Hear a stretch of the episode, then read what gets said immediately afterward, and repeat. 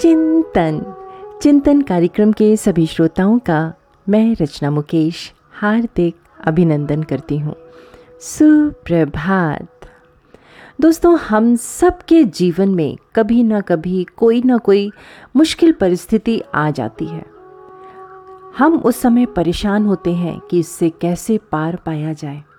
पर यकीन मानिए, जीवन की मुश्किल से मुश्किल परिस्थिति को भी पार किया जा सकता है। कैसे? आइए सुनते हैं।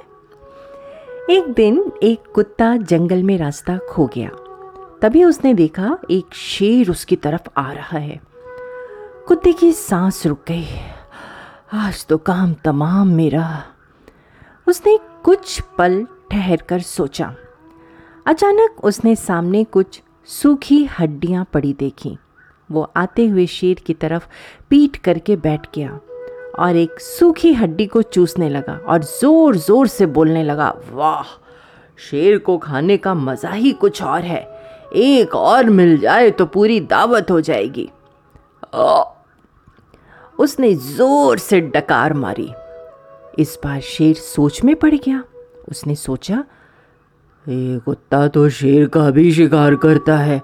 जान बचाकर भागने में ही भलाई है।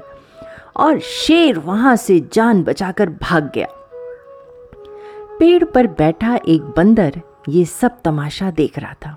उसने सोचा, ये अच्छा मौका है, शेर को सारी कहानी बता देता हूँ। शेर से दोस्ती भी हो जाएगी और उससे ज़िंदगी भर के लिए जान का खतरा भी दूर हो जाएगा। वो फटाफट शेर के पीछे भागा। कुत्ते ने बंदर को जाते हुए देख लिया और समझ गया कि कुछ तो गड़बड़ है। उधर बंदर ने शेर को सारी कहानी बता दी कि कैसे कुत्ते ने उसे बेवकूफ़ बनाया है। शेर ज़ोर से दहाड़ा, चल मेरे साथ, अभी उसकी लीला खत्म करता हूँ। और बंदर को अपनी पीठ पर बैठाकर शेर कुत्ते की तरफ़ चल दिया। क्या आप कुत्ते के शीघ्र मैनेजमेंट की कल्पना कर सकते हैं? कुत्ते ने शेर को आते हुए देखा तो एक बार फिर उसके आगे जान का संकट आ गया। मगर फिर हिम्मत कर कुत्ता उसकी तरफ़ पीट करके बैठ गया। अपने पूरे आत्मविश्वास के साथ ज़ोर ज़ोर से बोलने लगा, इस बंदर को भेजे एक घंटा हो गया और ये एक शेर को फंसा कर नहीं ला सकता? ये सुनते ही शेर ने बंदर को वहीं पटका और वापस पीछे भाग गया। दोस्तों, मुश्किल समय में हमारा आत्मविश्वास ही हमारी सबसे बड़ी ताकत है। हमारी ऊर्जा, समय और ध्यान भटकाने वाले कई बंदर हमारे आसपास हैं।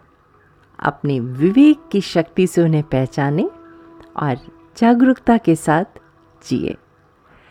आप सबका दिन शुभ एवं मंगलमय हो।